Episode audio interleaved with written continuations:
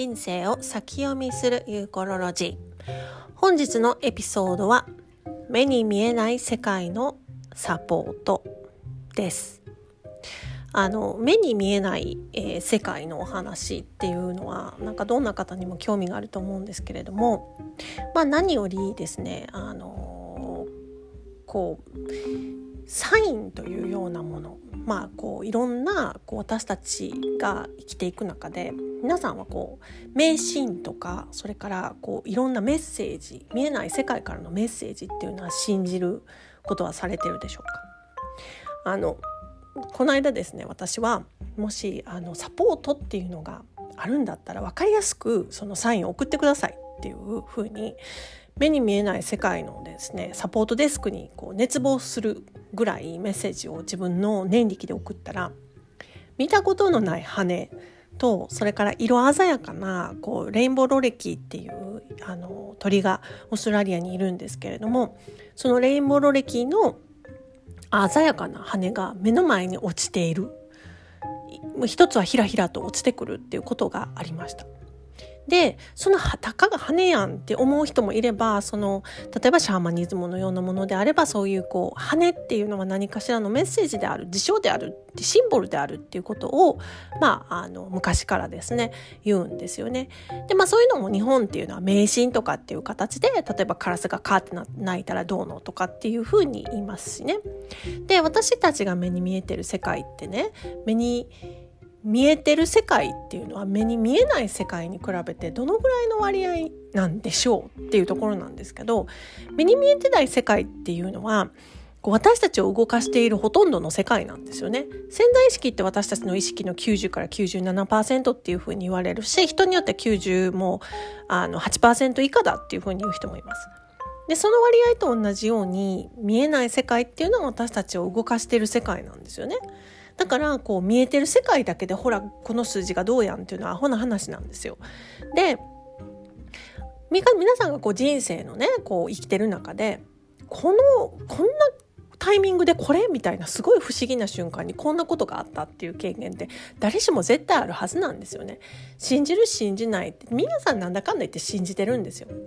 だけど洗脳されてるから信じないようにしてる。っていうことたくさんあると思うんです。例えばこんなところに置いてへんのになんでこんなところにこれがあるのみたいなのとか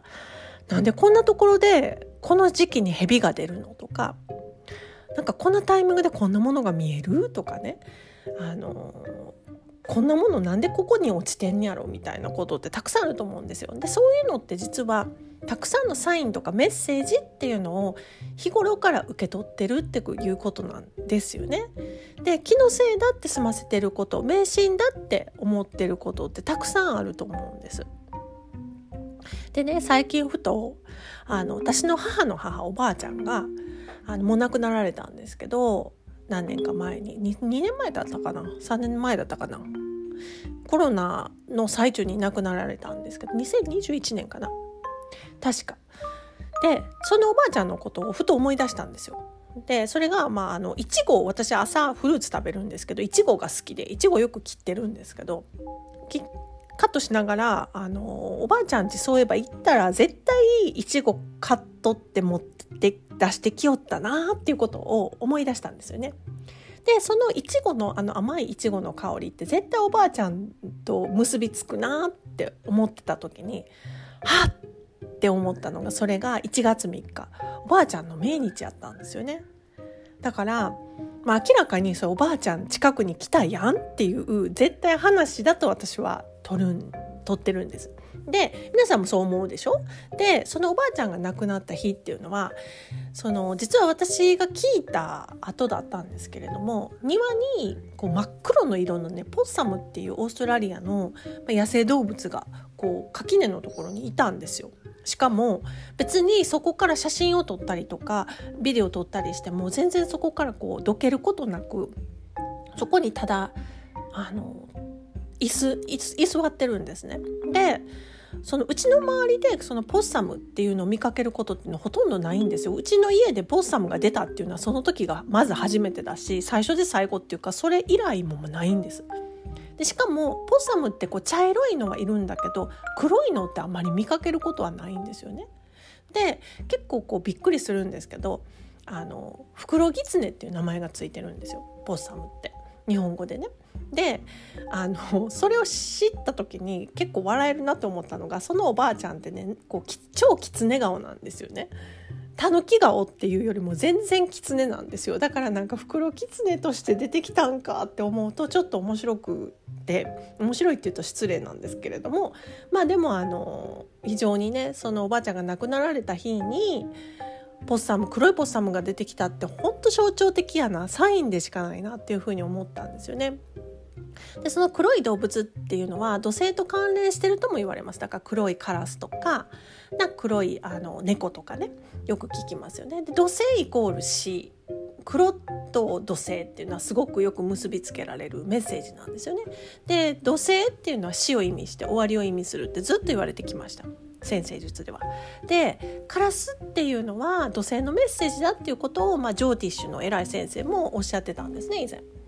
でうちの母親はそのおばあちゃんのお葬式が終わって家に帰る途中うちは母方のあのおばあちゃんは岡山県にずあの住んでいて母は岡山の人なんですけど兵庫県に帰る県境のところでおびただしい数のカラスっていうのがもう車から見えたらしいんですね。そのあんなにたくさんのカラスの群れっていうのはあの生まれてあのこの方見たことがないっていうぐらいのカラスが見えて多分おばあちゃんがその県境のところに「さよなら」って言いに来てくれたんだわみたいなことを言ってました。でまあそんなことって皆さん多分ね、日常の中でいっぱいこう言ってると思うんですけれどもそういう話っていっぱい聞くとも思うんですけどあの常にね目に見えない世界っていうのはこう見える私たちに見えるように、まま、分かりやすくメッセージをくれる時もあれば分かりにくくくれる時もあるしそういうメッセージとかサインっていうのは常に送ってきてるんですよね。でなんなら私たちの頭の中にもメッセージは送られてきてるんですけどあの私たちの思考とか頭の中が忙しすぎて書き消されてるっていうことは多いですしでその中であのだからもっとよう分からへんし分かりやすくメッセージ送ってよって言うと必ず送ってくれるんですね。で私たちが本当にこうあの熱望してるっていうか本当にこうしたいんだって思ってることって絶対目に見えないあのところにいてるガイドとか言われる人やサポーターたちに届いてるんですよ。でそのサポーターたちっていうのはこうサポートするためにいろんなメッセージとかサインっていうのを送ってきてるんです。でそういうのがこうサポートされてるんだなっていうふうに確信できたらまあすごい安心しますよね。で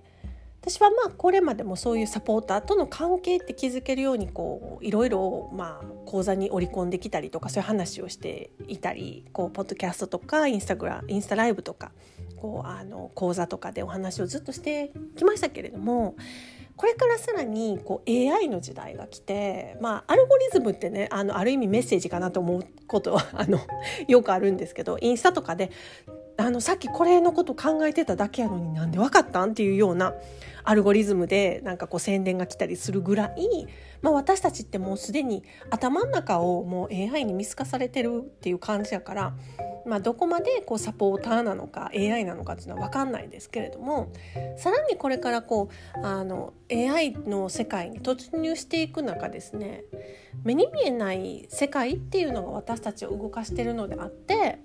目に見えるアルゴリズムが私たちを動かしているのではないっていうことをもっと理解していく必要ってあるなっていうふうに思うんですよね。だから私もシャーマニズムとかあの願望実現のトピックっていうのはあのこの目に見えない存在のサポーターの存在っていうのに関して理解を示さなかったら多分こう超えられないものってたくさんあると思うんですよね。でこう目に見えない存在からのサインっていうのはよく3回ルールって言われるんですけど私は結構これを信じててあの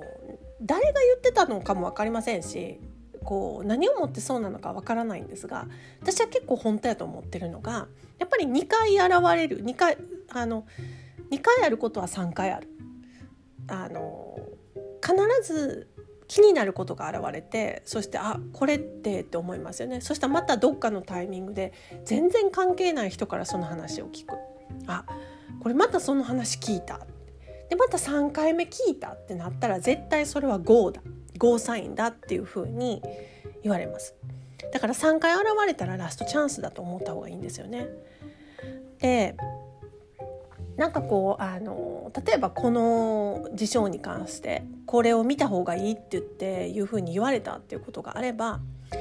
こう1回目でサインこれがサインだなって分かる人っていうのは少ないんですけど2回現れたらサインだと思ったらいいと思うんです。で確信したらいいと思うんです。でいやでもやっぱり3回目待つわっていう人はもう3回目の正直でそれを待って GO したらいいと思うので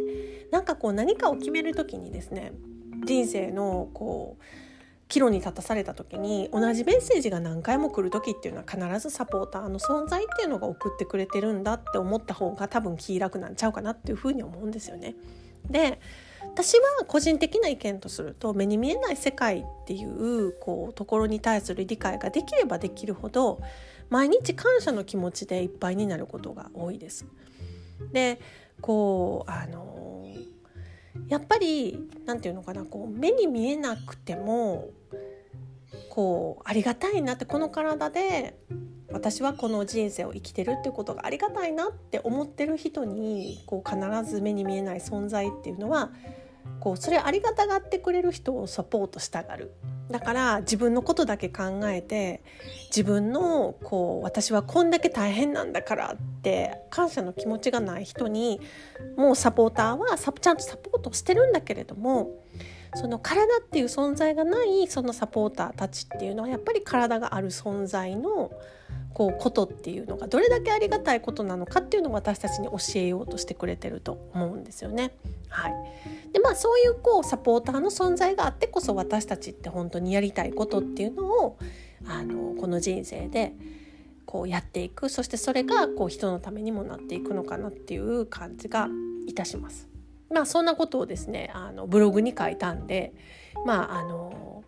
ポッドキャストでも同じ内容っていうのをシェアしたいなと思って、えー、今日は目に見えない世界のサポートの話をさせていただきました。というわけで皆さん Have a great day! チャオ